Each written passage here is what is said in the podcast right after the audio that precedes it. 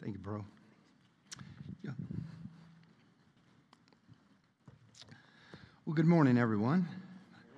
I trust you've had a good week. i am always uh, amazed when we sing songs that we just don't mouth the words. Um, so, as uh, we were singing those songs, uh, there were several things that really jumped off the page in my heart and mind. First of all, I think about the Lord being our chief cornerstone.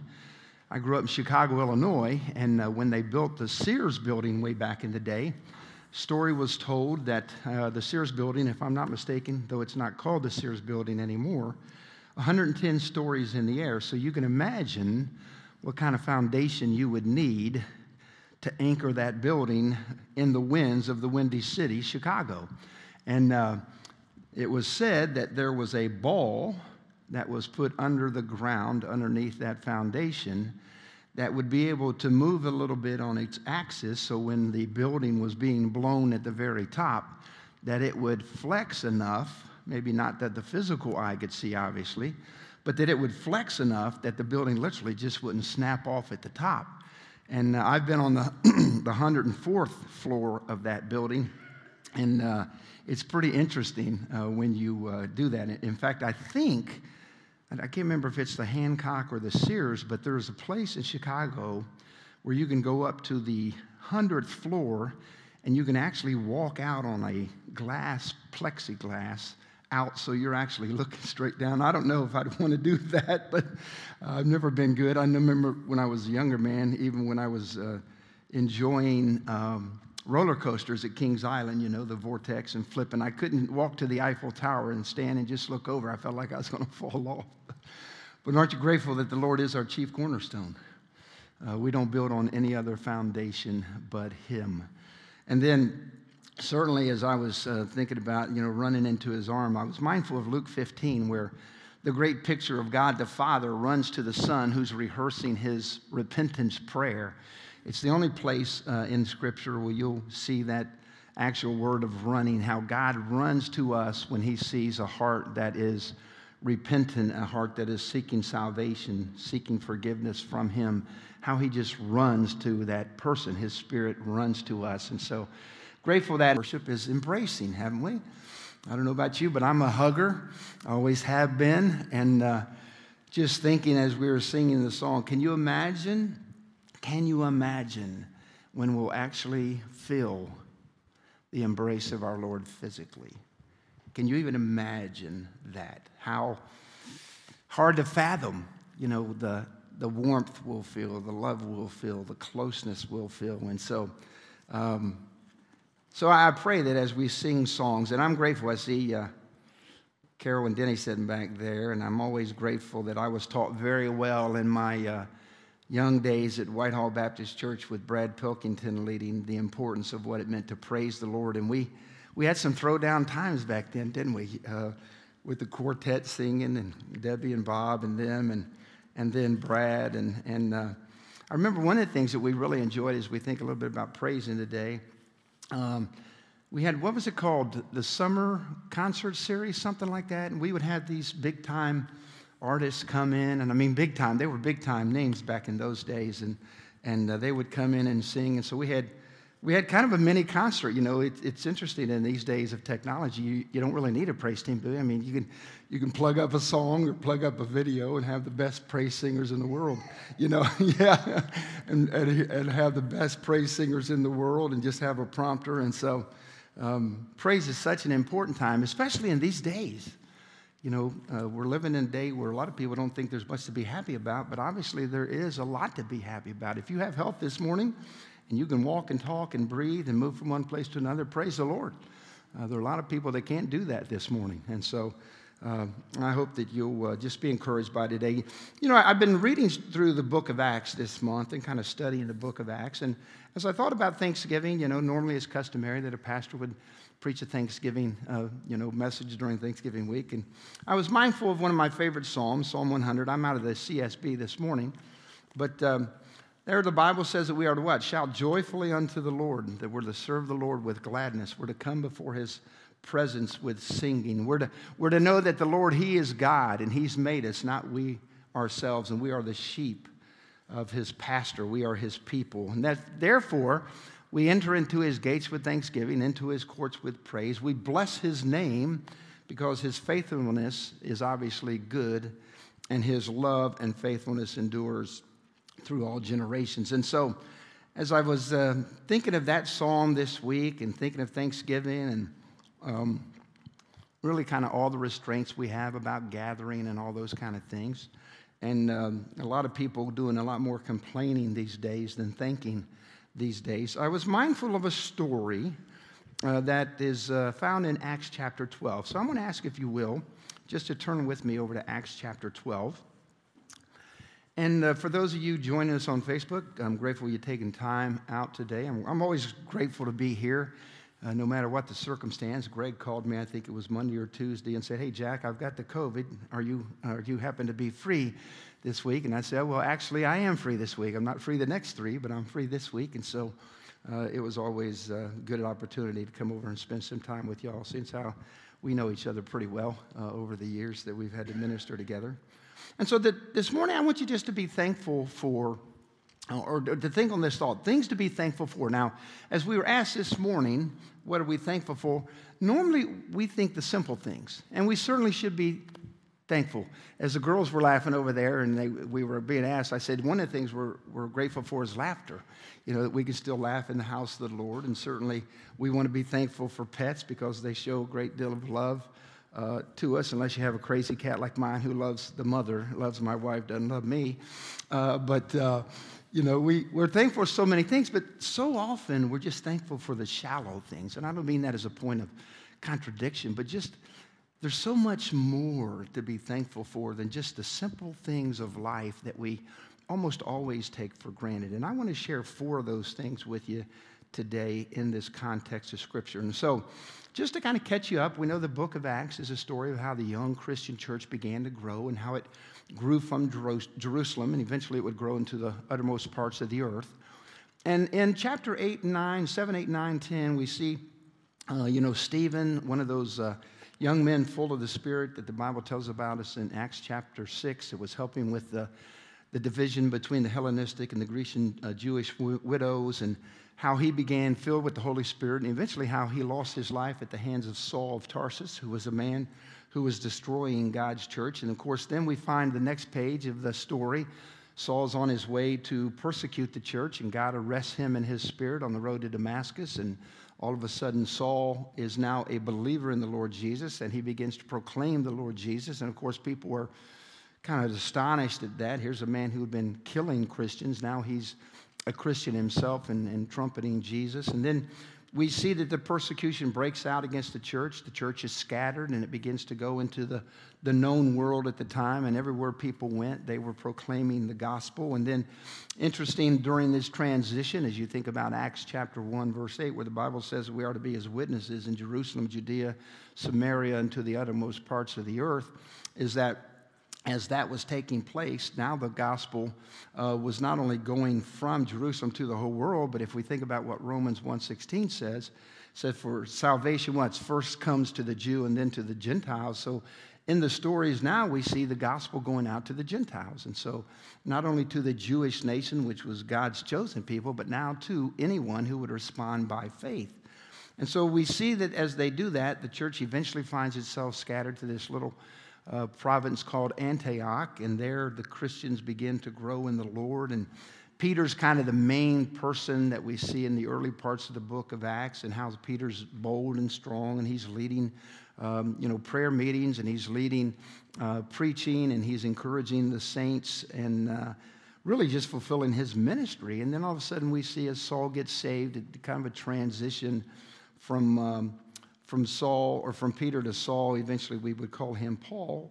And then in, in chapter 12 is kind of like the last time we really see Peter mentioned significantly in the book of Acts. And so this transition takes place in a story where we find uh, Peter imprisoned. And so I want to just uh, share with you some thoughts from that story this morning, uh, things that we can be thankful for. If you follow along with me, I want to read chapter 12 verses 1 through 24. Thus says the Spirit of the Lord, um, under the inspiration as Luke writes, uh, continuing this story about the Lord Jesus and all that he did before he was called up and then taken away. Chapter 12, verse 1 says About that time, King Herod cru- cruelly attacked some who belonged to the church, and he killed James, John's brother, with the sword.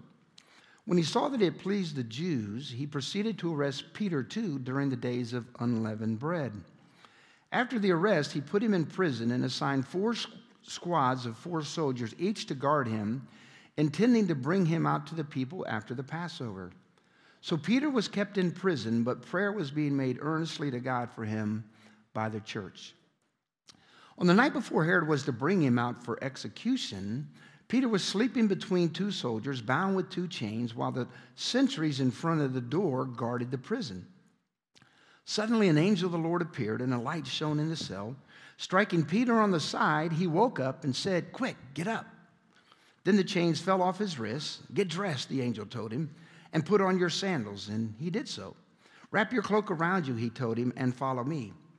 So Peter went out and followed, and he did not know that what took place through the angel was real, but thought he was just seeing a vision.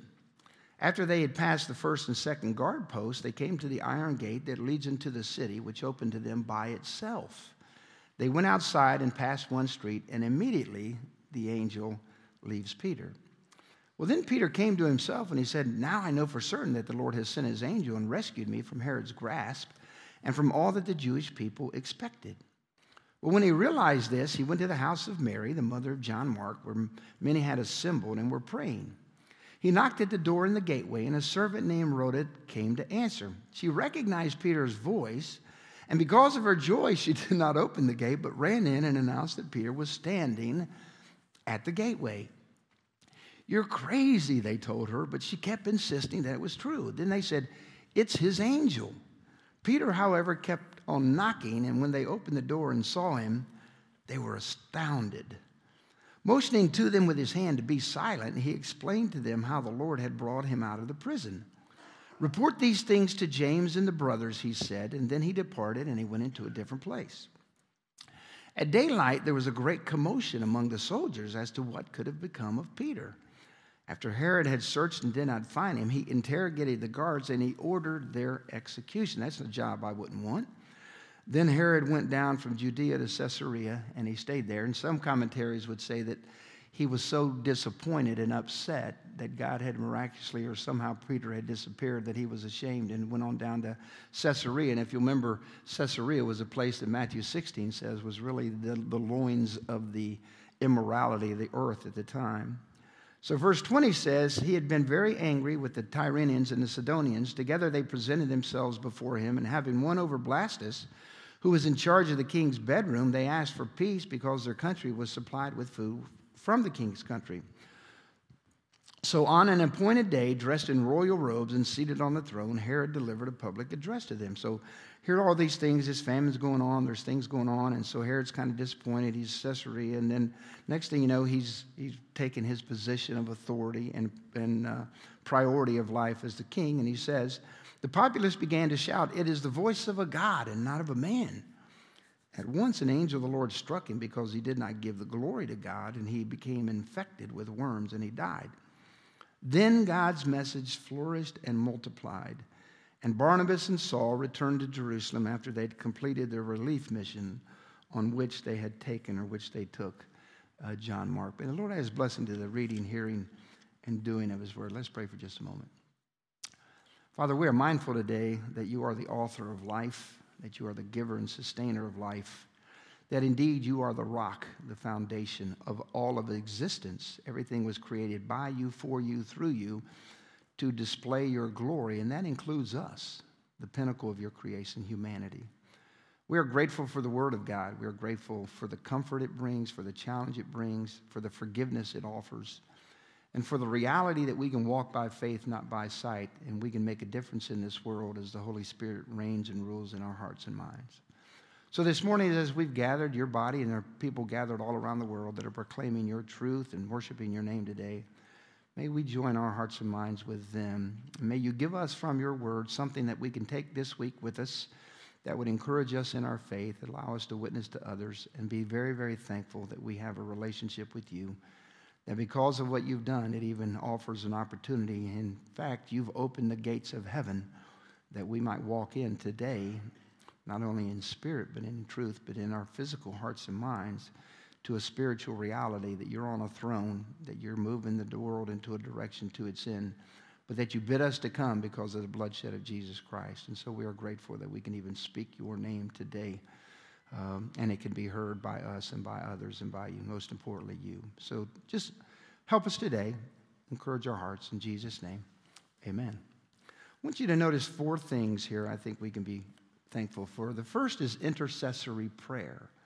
Intercessory prayer. Did you catch verse 5? So Peter was kept in prison, but prayer was being made earnestly to God for him by the church. Now, it's important to note that this is corporate praying uh, that the body of Christ had gathered in uh, Mary's house at the church that was gathered there, and they are earnestly praying for Peter and for the situation that Peter found himself in. If you remember, the Bible tells us over there in the book of James, in chapter 5, uh, as it's related to the story of Elijah, that the the fervent, effectual prayer of a righteous man availeth much. But also we're reminded that Elijah was a simple man like us and that he prayed earnestly for three years that it wouldn't rain. And then when he prayed again, it rained. And if you remember that story over there in 1 Kings um, back in the day. And so it's important that we understand the importance of intercessory prayers. In fact, Paul's ministry in 2 Corinthians 1 11 and Ephesians 6 19 and 20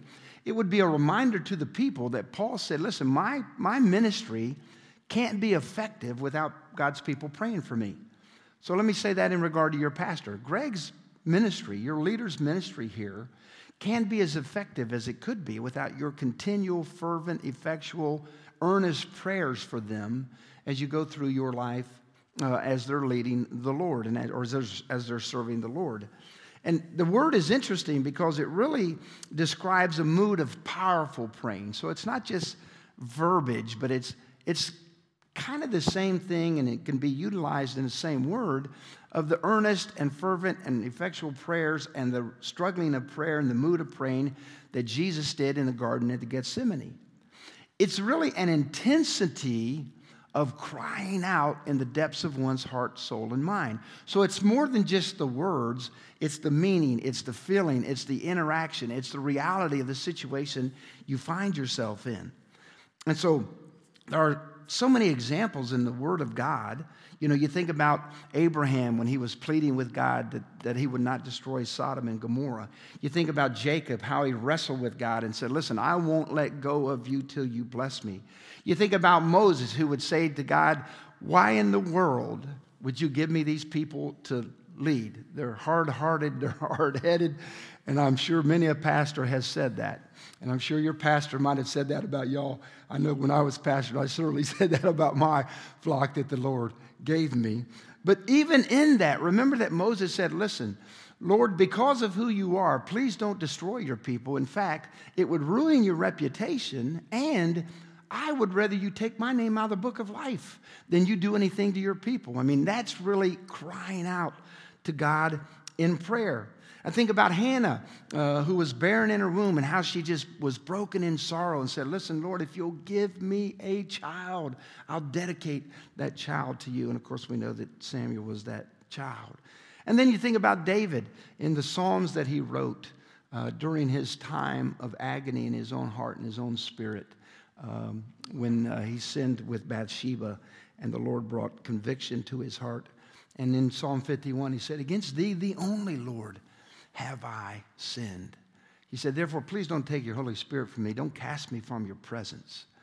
And then he reminds us that the Lord really loves a contrite and broken heart. And so I think about all the things that intercessory prayer, that there are people that are always praying for you. You realize Jesus isn't asleep today? I mean, right now, in this moment, he's in intercessory prayer for the world. That it will continue to be sustained, that people will still be saved, that they'll continue to be growing in the Lord, that there'll be a light shining in the darkness. So Jesus lives today, seated at the right hand of the Father, constantly interceding for us.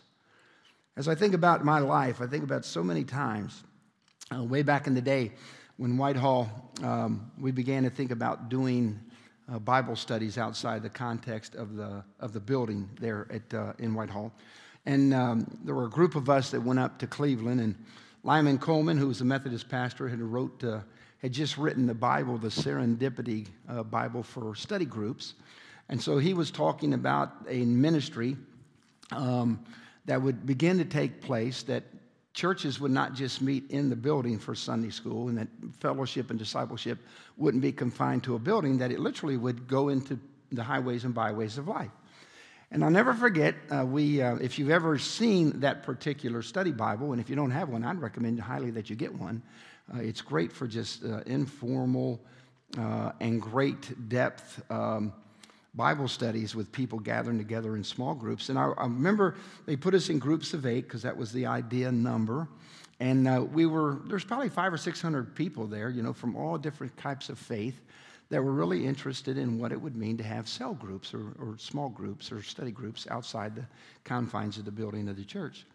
And I'll never forget, I was in a group of eight people, and at the end of that, uh, about a six hour seminar, uh, Coleman said this. He said, So I want everybody in the group to give something to somebody else in the group that you feel would be important as you think about the koinonia, this kind of all of a sudden this six hour getting to know people. And remember, koinonia is that place of intimacy that the body of Christ is continually searching for. And I'll never forget, it was a priest. And he, uh, he said, I'm not, I don't have anything. I, I'd taken out a couple things in my wallet and given it to a couple people in our little group of eight. But he said this to me, and so this was 19, oh gosh, let's see how, this would have been 1989. He gave this to me. He said, Jack, I want you to know this. As you serve the Lord, I want you to know that God always has someone somewhere praying for you. Didn't register at the time, but I could tell you story after story after story of people who've come up to me long after things had happened in my life to say, hey, you know, by the way, on this certain day, I prayed for you. I don't know why. The Lord just kind of impressed upon me to pray for you, and I did. In fact, Ron Branch is one of the pastors in Scioto Valley. I'm helping them currently as an associational missionary. And uh, he tells a story that happened not too long ago that he was literally at death's door. Uh, he had had some difficulty uh, with his uh, kidneys and dialysis and that. And basically, the doctors had told him, and this is probably about two months old. This story is probably two months old now, uh, maybe three at the most. And he said that um, basically the doctors had told his wife, hey, he's not going to make it. So you need, to, you need to call in family. And so obviously he did make it. And he wrote a story which should uh, appear in this month's Ohio Baptist Messenger. About uh, two weeks later, he got an email from a person whom he knows. And he said, This person said, Hey, by the way, I don't know what's going on in your life. But a couple weeks ago at this time, for two hours, the Lord entreated me to pray for you. And wasn't it interesting that the two hours that that person was praying for Ron was the two hours that they said he's probably not going to live and he's going to leave this life? And so, one of the things, God is a God who still reacts and responds to intercessory praying. So, there's always someone praying for you, and you need to be praying for others. And so we need to learn lessons corporately, individually. We need to be thankful for intercessory prayer. I'm grateful that there's someone standing in the gap between me and the Lord, that the Lord would not destroy me today because he would have every right to destroy me because I'm a vile and wicked man. I have a wicked heart and I'm a man who fights with my flesh continually. But the Lord won't destroy me. Why? Because not only someone praying for me, but the Lord has forgiven me and stands in that gap for me. Next thing I want you to notice is not only that, we need to be thankful for supernatural assistance. Supernatural assistance. Now, here we're mentioning angels. Anybody ever think you've had an encounter with an angel?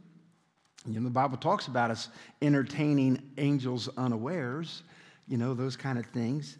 And what's interesting is that there was a prevalent thinking in the day that each person had a guardian angel. That's why when Peter shows up at the door and he knocks and Rhoda sees him, and she's astonished. Isn't it interesting that maybe they didn't have expectant prayer? They're doing a lot of earnest praying. But all of a sudden, here's Peter at the door, and she runs back and tells the church that's inside, hey, Peter's at the door. And they go, no, no, no, it's his angel. So there was a, there was a prevailing thought that a person had an angel and that this angel sometimes looked like that person. And so that's why the church in that day thought maybe that Peter, really, it was Peter's angel who was coming uh, and knocking on the door and not Peter. Now, if you think about it, we know an awful lot about angels, don't we? Uh, first uh, or Second Peter two and eleven uh, tells us that that angels are superior to man in power, and they're also superior to man in intelligence. Uh, we know that God created the angels. We know that um, they were present to rejoice when God created the earth. Job reminds us of that. Uh, we know that Hebrews says that they are spiritual beings. We know that they can take on human form. We know that they appear to us in dreams. Uh, we know that they have names. Uh, if you think about, you know, the archangels with Michael, Michael, uh, normally his ministry was just to intercede and help with the nation of Israel. Then in the New Testament, we hear about Gabriel, and Gabriel, it seems that his ministry was specifically to come and to help God's servants who were serving on the earth at that time. And then, of course, we know that there's a bad apple in the bunch. We know that there's another angel named Lucifer who sought the glory of God, and God cast him out of uh, eternity uh, past uh, to this earth, and that he's been known as the serpent and the devil and Satan ever since then. So we know about him. We know that angels were present right after Jesus was tempted, that the angels came and they ministered to him as he began his public ministry. We know that angels were near him before his death. And so one of the things that we, we, uh, we need to be aware of is that we do have this supernatural assistance that God brings to our lives at just the moment that we need it. And certainly, angels have a ministry to the body of Christ. If you think about it, what do angels do? Well, they come to help us. Uh, and in this case, what did they do for Peter? Well, first came to help Peter. It's interesting that I find that he's wrapped up in chains, but he's sleeping. In fact, he's probably just dead asleep, that the Lord has to wake him up. So I think there might be a little principle that we could say there. Even in our problems, we can have peace in our problems because we serve a great God and God is working on our behalf. So not only does he come to Peter, but he awakens Peter, and then he tells Peter what to do. You know, he tells Peter, hey, get dressed, put your sandals on, uh, follow me. I'm going to take you outside the city, which he does. Uh, he removes Peter's chains. And then, uh, obviously, uh, there's at least a reference, I would think, that if the gates opened by themselves, that probably the angel had something to do with those gates being opened by themselves. And, and isn't it interesting that here this supernatural helper, this supernatural assistant comes, and then he finds himself going to the church and knocking on the door and they won't let him in. I think that's kind of interesting that, that that takes place. But there is supernatural assistance available to us. Here it's angels, but if you think about it, there are other supernatural things that take place in it. Have you ever noticed how active and alive the Word of God is in your life? And how the written page can become supernatural in God's application to it in your life. I mean, I'm always amazed at how God always has a word for us uh, at just the moment we need that word. And then there are things that we don't think about supernaturally. I mean, the processes are put in place supernaturally, maybe. We might be able to understand it. But you think about something you might need. I remember way, way back in the day, uh, when I was in seminary that Jenny and I had a really, really difficult time financially in our third year of, of seminary. And we, uh, we found ourselves in the midst of a very, very difficult financial situation, and we had very little money in the bank. Uh, for about a week, we were eating peanut butter and crackers, and of course, we had three kids with us and an aunt that was living with us at that time. And so, I mean, it was, it was. Um, I mean, we basically, maybe like uh, the preceding verses uh, of chapter 12, there, the end of chapter 11, we felt like we were in a famine. Uh, we didn't have anything, but we were trusting the Lord. And I, am normally a pretty outgoing and up, up tempo guy. And uh, I was kind of down in the, the face that day. And one of my brothers came up to me and the Lord said, Hey, man, what are you? What, what are you? You're not yourself. What's going on? And I didn't tell him everything, but I said, You know, we're having some difficulty. Well, Jenny, this was on a Thursday night. So the very next day, Jenny, my wife, was actually working as the mail clerk at, uh, at the college that day. Uh, that was her job as we were going through seminary. And um, she got this letter, and so uh, I'd gone to school, and I came up uh, from school with a friend of mine. We'd picked up Trace, my youngest, at the preschool. And, and so what was interesting is that when we uh, walked into the room, um, we couldn't see our kitchen table or our countertops because they were full with bags of food. And I thought, of course, we didn't lock the doors. There was no need to lock the doors. But apparently, the brother in the Lord I talked to on Thursday night had kind of shared that with somebody. And so when I opened the door at about noon that day, couldn't see anything. At the very bottom of the last bag at the center of the table uh, was an envelope, and all the, all the envelope said is, God is good. And when I opened the envelope, there was actually um, a bill that we needed to pay. And it was interesting that the bill, which we had no money to pay, um, the money that was exactly, I mean, to almost to the penny of the bill that was, that was uh, needed to be paid. And then, if that wasn't enough, Jenny came in the house a little bit later that day and she was extremely excited. And I said, Why are you so excited? She goes, Well, you got this letter from, from Ricart. So, uh, being in Groveport, you know, before I went in ministry, I, I was one of those evil used car salesman. Uh, and uh, I sold for Ricart and had a great time doing that and made a lot of money doing that. But we went away to college, didn't have any money. And so, so this is the point of the supernatural thing. And though I thought it was supernatural because of the timing of it, so we basically had nothing. I mean, we obviously had this money to pay this bill, and then we, we uh, had food probably for the next couple weeks. But isn't God able to do abundantly, immeasurably more than we can think or imagine? And so Jenny hands me this letter. I open this letter. It's from Rhett Ricart, who's the owner of uh, him and Fred, and Pete are the owners of Ricart Ford. And he said, Hey, Jack, it's been a couple years since I talked to you. Uh, just want to let you know we were thinking about you. But, you know, we were doing an audit recently, and there was a deal that you had sold three years ago, and we greatly underpaid you for that deal. And so we thought we'd send you this check. Now, to me, knowing Ricart Ford like I do, that was supernatural. now, if you bought a red, if you're out there, I'm sorry, man. But, but, uh, but it, it was interesting because the timing of that, that literally would have had to have begun a couple years, even to go back that far to the audit. And then on the day that God's meeting our provision supernaturally, here's not only all the things that we had just received, but then he gives us something else. And so don't ever lose sight to be thankful that God has an army of people and an army of things at his disposal and an army of angels that he can just say, hey, lickety split, you go help that person. And they do. And we need to be thankful for that because we don't necessarily always see. And maybe we're like Peter we get out of this situation and we're blind that the Lord's even delivered us from the situation till sometime later. So, intercessory prayer, certainly supernatural assistance. The third thing is we need to be thankful for undeniable deliverance. The bottom line is Peter gets out of this situation. I mean, he is destined the next morning to be executed. I mean, that's where the rubber meets the road in a person's life as they're serving the Lord. And as I was thinking about that, and I was thinking of a couple other things this week as I posted a couple things on Facebook, aren't you grateful that God is a master of showing up when we find ourselves between a rock and a hard place?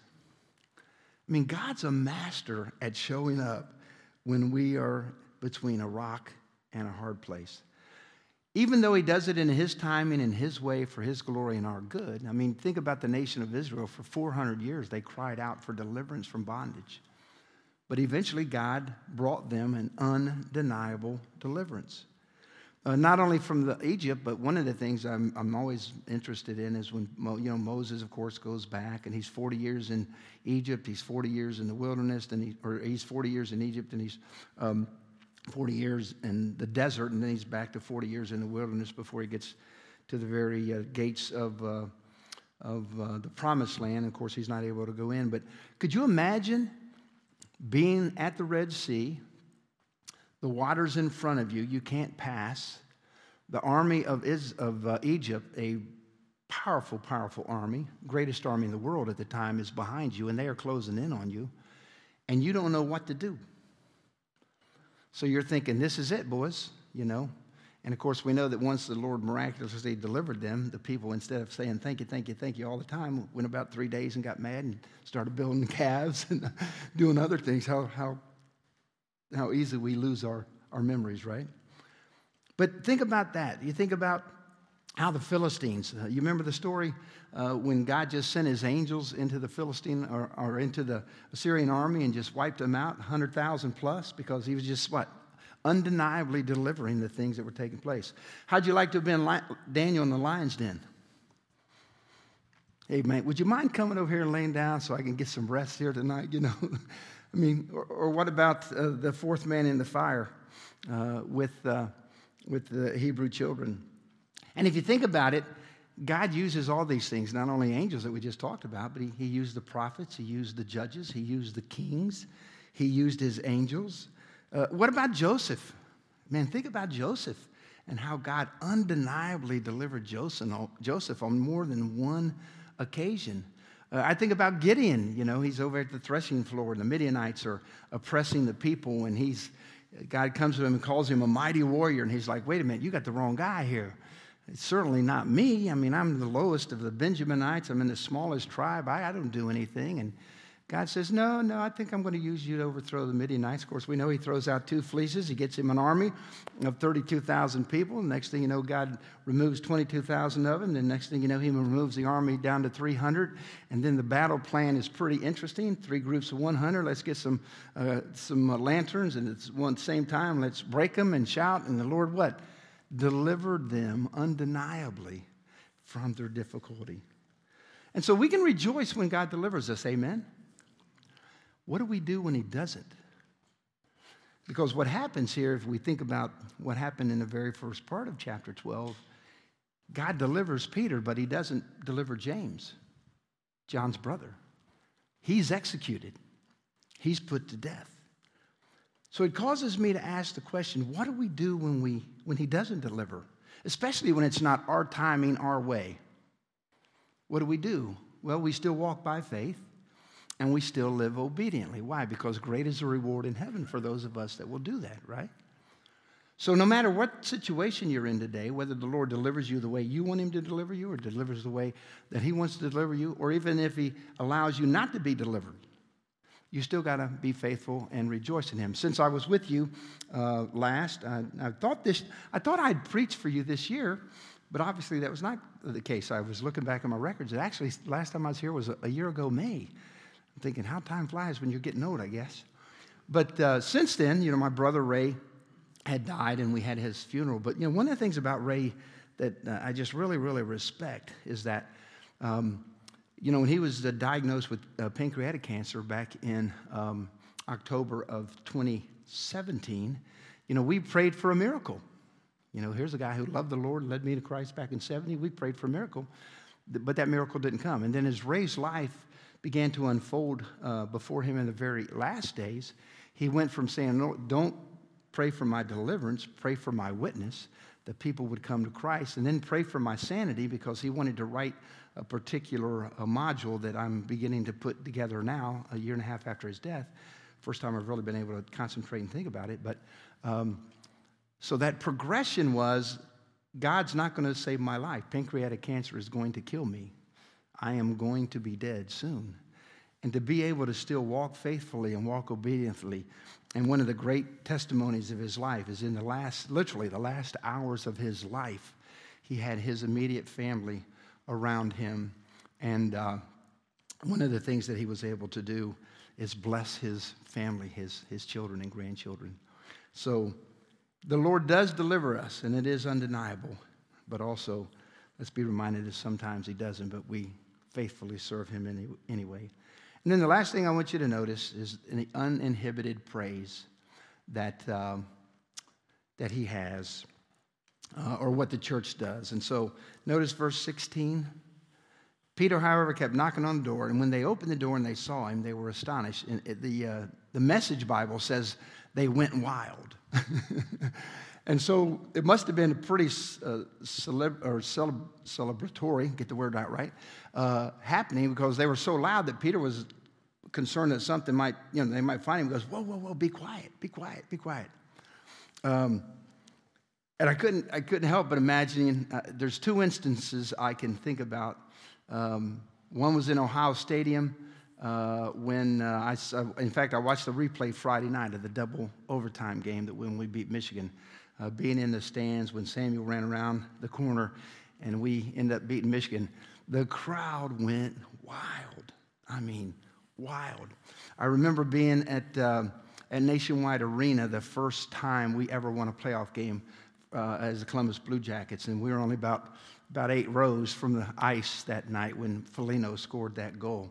Um, and how the crowd went wild. In fact, my, my son in law to this day says, I've never seen a crowd go wild or hear, hear the noise so loud as when that happened that particular night. And I thought to myself, you know, when's the last time we went wild for the Lord? When's the last time you lost your mind for the Lord? That your praise was so powerful in coming out of you that you didn't care about what was going on, who you're with, what people would say, what they would think, but you were just in the presence of the Lord and you shouted. Now, we do that when we praise, you know, when we sing songs. You know, some of us are a little bit more, you know, uh, excited, I guess, when music plays than others. But I know that people praise in different ways. You don't have to always be, you know, so effervescent.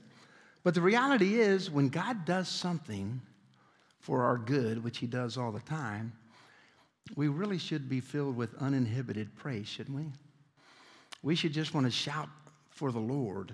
Um, as uh, the Bible teaches us. In fact, if you, um, if you were to turn back real quick in your Bibles as we close this morning to Psalms 144, 45, 46, 47, 48, and 49, you'll see just how much these last Psalms just talk about shouting praise. I'll praise the Lord all my life. I'll sing for the Lord as long as I live. Praise the Lord from the heavens, Psalm 148 says. Praise him in the heights. Praise him, all your angels. Praise him, all his hosts. Praise him, sun and moon. Praise him, all you shining stars. Praise him, highest heaven. Praise him from the waters above the heavens. Let the praise the name of the Lord. Let it be commanded uh, that they were created. Them, set them in position forever and ever, and he gave an order that will never pass away. Then he talks about just praising the Lord from the earth, all the sea monsters and the ocean depths and the lightning and the hail and the snow and the cloud, the wind and all these other things. He says, just praise the Lord. Just praise the Lord. And I know about you, but we've had a pretty easy fall um, so far. And um, man, some of the sunsets and sunrises have been unbelievable, haven't they? I mean, just really, really neat. And there have been a couple times I've literally walked outside my door and just started shouting to the Lord. I'm sure the golfers probably think I've lost my mind. But uh, well, that guy's crazy right there. You to stay away from his house. But you know, when we think about being thankful for things, yeah, we can see a lot of things. But you know, there's sometimes the things we can't see. We can't see intercessory prayer. We can experience it and feel it. Sometimes we can't see the supernatural assistance that the Lord is giving us. Sometimes we don't realize the undeniable, the deliverance that the Lord brings to our lives. And when those things happen, sometimes we just don't praise the Lord like we should, do we? And I don't know about you, but I hope that you're a holy hand lifter and I hope you get excited. I've been in a couple places where I thought I was going to go Baptist-costal a couple times and throw out my hanky and start waving it and running up and down the aisle and shouting. I do remember not too long ago, I was at Bloom, that's where I'm a member, and there was a song that came on. So Music, has always encouraged my heart. Um, I love all kinds of genres of music, and uh, now that we can uh, basically just get things off the airwaves, I, I, listen to Christian music more and more and more and more.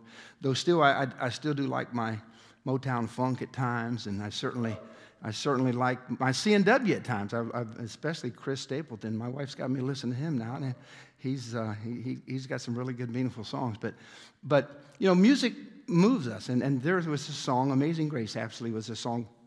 And, and uh, guys, I don't think I've maybe done this maybe three, four, five times in my life.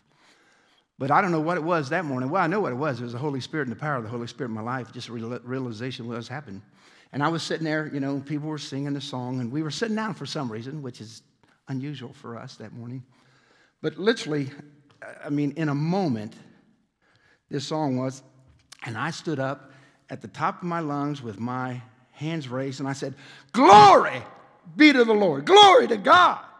And I mean, I just kept saying it over, and I know that people sitting next to me like, wait a minute, Jack, Jack must be high on something.